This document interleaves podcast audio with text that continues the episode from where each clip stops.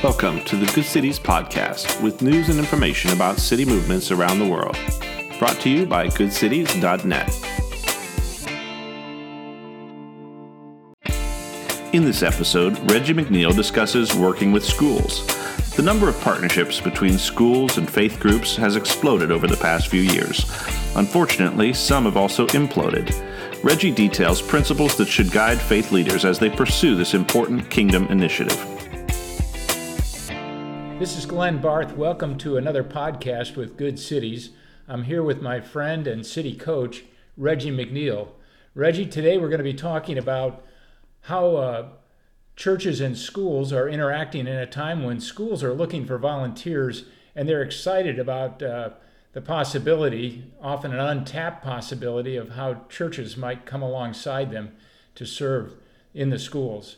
So, uh, tell us some keys about how would a pastor uh, begin to work with uh, a local church, I mean, a, excuse me, a local school leader in uh, coming into an opportunity to volunteer in the school. Well, you're right, Glenn, that the door is swinging open uh, increasingly. This is a wider and wider door for churches to uh, overcome their assumption that.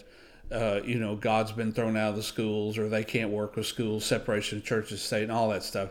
Schools are uh, in so much uh, need, and you know, in this no teacher left standing culture we've got right now, they're so desperate for community engagement that they are increasingly open to uh, partnerships that include the faith community as well. So I want to I want to direct my comments uh, as you have asked strictly to the church leaders, faith community or faith group leaders who want to work with schools so they know how to do that. So uh, they can see the results that they're after. First thing is you want to put yourself in their shoes. Uh, you've got to remember that these school officials, they're professionals. Uh, they are working um, 10 hours a day uh, or, or more uh, in, uh, in a very challenging environment. And uh, when we ride in with the assumption that we have answers for them, uh, that we sh- we know how they should be doing literacy training or mentoring or whatever else it is that we're there to help with. Uh, it's just always important to, to realize. I, I think very few people, in fact, I had a, a, a, group that I'm working with down in Florida. When they got involved with the school, I had a physician, a retired physician, tell me uh, in our first feedback, he said, I had no idea what the classroom's like today. He's remembering a classroom from uh, you know 60 years ago 70 yeah. years ago when he was in elementary school. Uh, the world's a little different then. Their challenges that these folks are facing are enormous. So i say the first thing is just just don't ride in as uh, here we're here to save the day but put yourself in their shoes and realize even as you are telling their story uh, in order to recruit volunteers, say out of your congregation or out of your community, um, you want to make sure the, the, that it doesn't come across as an indictment on the school system, which they would then be very defensive about. Um, even if you think that that's a rallying cry, you're, in other words, work the language out with them. Ask them how to message the need to the community. Second thing I would say is, you know, uh, do what they ask. I mean, if we go in with the question, "How can we help?" which is the question I recommend, you know, say keep practicing that in the mirror till you can say it without stumbling. How can we help? Uh, and then it, just be ready uh, to to say, "Well, we can do that," or "We can't do that." I was talking with a priest in Dallas who had uh, recently gone to um, an Episcopal priest. Uh, had uh, was a new rector uh, to the, the congregation there. He went to the closest elementary school, said to the principal, uh, I am the pastor down there of that Episcopal congregation, but I believe I'm the pastor of a neighborhood. I want to just be available. And so I know the school's critical, and I, I, what could we do to help? And the principal said, Well, let me get back to you on that. Kind of took her off guard a little bit. Uh, this was several years ago. And um, so he gets back, writes her an email. Uh, thank you for taking time to meet with me today. I look forward to hearing back from you about what I can do. She picks up the email. She doesn't take him off the address line. She forwards it to a colleague and says, "I just had a religious nut come see me. Uh, you know how uh, what how can I uh, get rid of him?" Basically, and her colleague wrote back again. The priest is reading this because he's in all these reply to all. I mean, people should pay attention before they hit the send button. Uh, he says, "Well, give him a menial task. That'll that'll shake him." So sure enough, he goes back. She calls him back, and she says, uh, "Well, what I need is a school crossing guard." He said, "Well, I'm your guy." I mean, now he would have done that anyway, but especially since he was privy to that conversation, he was ready to do whatever she said. Well, I don't know if you've ever been a school crossing guard. I haven't, but you have to get up before God gets up. You got to be down there. You got people coming through there putting on makeup and drinking coffee on their cell phones and slowing down long enough for their kids to get. I mean, it's kind of dangerous. Uh, but I mean, it's it's a very busy uh, job, and it's not very glorious. But you know, after three months, uh, he was in like flint. I mean, when there was a, an apartment fire, one of the families got burned out, and the kids he was the first person she called. Uh, when now every time a kid they understand that their families are falling apart, there's divorce, or or maybe the father sent to prison, or whatever. These significant events that are happening in kids' lives that impact what's going on in the school day. He is their go-to person. So um, I'm I'm pretty sure his willingness to be there at seven o'clock in the morning as a school crossing guard, you know, like the old post office and rain, sleet, or snow, whatever. So I'm saying do what they ask. Be willing to do that. And, and and even though he could have said, "Well, I've got a congregation of 400 people here. We could do boom, boom, boom, boom, boom." Just do what they ask. Build the trust. Then you can move on into that. So so as you look at this, servanthood Yes. leads the way, doesn't it? Absolutely. I had another uh, congregation where uh, the the elementary school principal says we need men on the playground. At uh, we've had 200 fights break out, and we think if we had more male presence on the playground, uh, that would help. So the uh, the pastor goes back to the the congregation where he's serving, and he says we need some men uh, uh, this is in West Virginia. we got coal miners, we got truck operators, we got mechanics, we got some pretty pretty uh, manly men.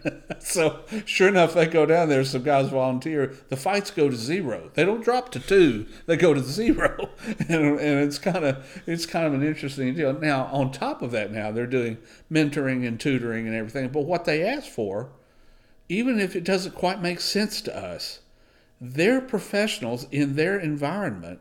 They have a sense for what they need. We ought to honor that. So just do what they ask. Do what they ask. And serve in that role.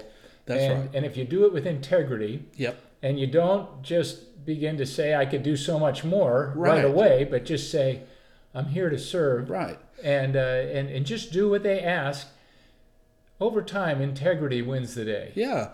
Well, and that brings me to my third thing. Don't overpromise, because um, I can tell you that um, they've been burned by folks who've overpromised and underdelivered. You want to be in exactly the opposite. You you want to count the cost for when they ask, "This is what we need." Be honest. If you say we can do that for six months, or we can't do that at all, is there something else? I mean, don't overpromise. It's critical. A fourth thing that I would say too, related to this, is understand their skepticism because they've had other groups really um, let them down in the past. Volunteers um, have you know other groups have promised. Maybe it's not your church. Maybe it's another church. Maybe it's another organization. They said they were going to do something and they didn't do it. So, kind of like the parable of Jesus, count your costs before you go to war about this thing. Uh, so make sure you've got the resources and the commitment to do the long haul business. Maybe it is just for a school year. Set the boundaries though, so that you can deliver in a, that period of time, whatever you agree. Don't make a 25 year commitment if you're not ready to make a 25 year commitment. Make a commitment to a second grade class if that's all you can do for you know the next four months, whatever it is. But understand their skepticism because they they've been let down by too many volunteer organizations already. So it, could be a commitment for a service day that that the school might want, or it might be a commitment to a, a six week project that a classroom is doing That's right. or something like that. And it, it may not be that you're asking every volunteer to sign up in their calendar for the next year of service. It might be short term as well as some longer term, just depending on what the person is interested in doing from your congregation and also what the school is asking for. I had one pastor who uh, is, to your point, uh, who had been a previous in a previous life had been a teacher. So he had an insight that toward the end of the school year, paper gets scarce. Now we don't think about stuff like this, but uh, so he challenged every one of his small groups, and he had like a hundred of them. This is a big church uh, to to uh, supply paper. So the guy at Staples calls him up, the local Staples, and says, "What is going on with with all your people coming in my store buying paper?" And so the pastor explained it to him. Said, "Well, we're we're going to supply the school district with," and so the Staples guy said, "I will match every purchase your people make. If it's a ream, if it's a case." And they raised two million pieces of paper for, for that school system. You don't think that made a hit? I mean, that's epic. I mean, I so think what's uh, what's important to hear here is that your generosity and willing to serve humbly and in straightforward ways, meeting the need that has been asked for by the school, right. encourages generosity in others in the community. Yeah. Oh, it's a great story in that uh, community. It's not a large community. It's not as big city.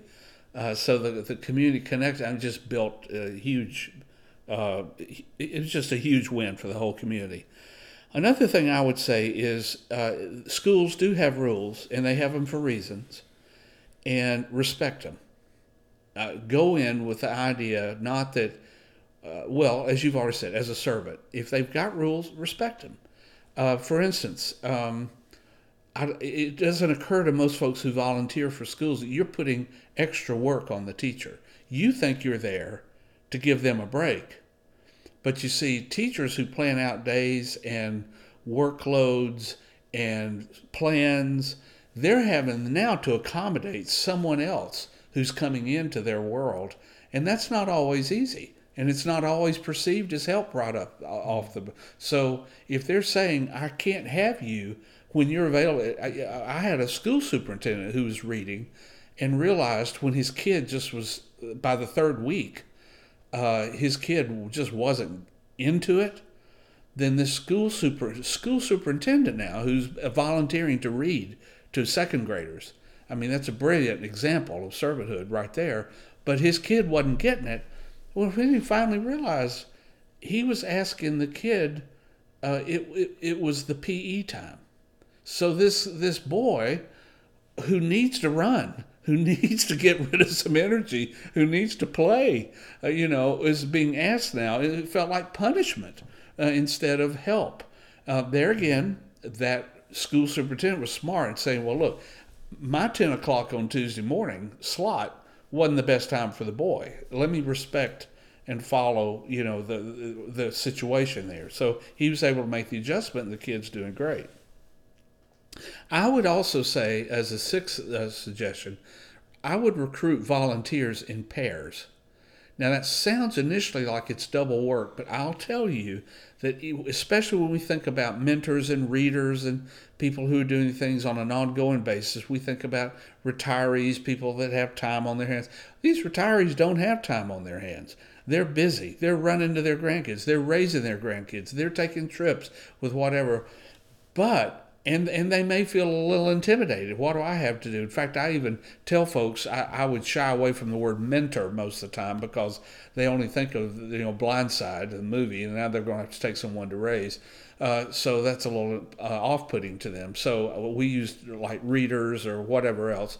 I mean, if mentor works for you, go go do it. But my point is, people sometimes are intimidated out of volunteering because they do lack time. They think they don't have the resource, but if you say to Mary, Mary, can you, uh, would you recruit somebody, uh, a friend of yours, and the two of you agree to do something? Well, now what you've made possible is Mary, uh, when she's out of town, she's got Jane to cover for her. And they work this stuff out between themselves. And it's just more fun because they're doing something. I don't want to do it. You don't want to. Come on, let's go do it together. You know, that's just a fundamental uh, human response. So recruit in pairs. Uh, and by the way, here's an extra tip. I would do that for Sunday school teachers. Uh, I would do it for most volunteer positions inside the church. Well, Reggie, what you just tapped into there is one of the three real motivational factors for church volunteers. Sure, we'd like to think as pastors that people want to act because of the theology that we're teaching them in the discipleship. But, but to be honest about it, a lot of people love to volunteer, and this is one of the biggest uh, and most important motivating factors of church volunteerism they like to be with their friends. Absolutely, it's got to be fun. That's right. That's right. my my wife, you know, is an amazing woman, incredible competencies, enormous amount of skills, but I can tell you, you will not get those into play unless it's fun, and, and unless she can be with some other people. That's just that. That's just uh, the way it is. Well, that's that's an important point, yeah. and and it and it has a lot bigger implications than just volunteering in school. But it's a good place to bring that up. That is a very good place. A couple more things, real quick, on this uh, as we think about this. Just remember, relationship is key. Relationships. You're going to serve folks. You're going, but I'm telling you, the relationships you build with kids, with teachers, with school administrators, uh, with your co-volunteer uh, with the janitor uh, as you're on on your way to the classroom.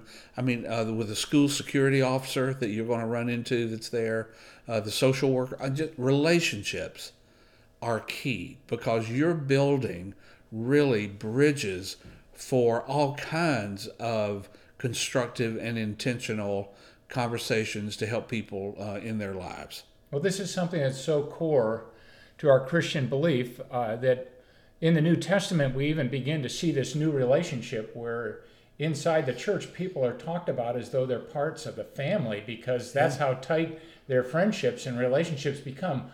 You know, just like pastors think about theology as something that we think would probably motivate people, you know, what they believe, in the school system, a lot of times they've fallen into the cultural trap of believing data will motivate people. Yeah. But ultimately, it's it, it's what we know, but it's also who we know. Yep. And and who we know actually trumps what we know. Yeah, every time, every time.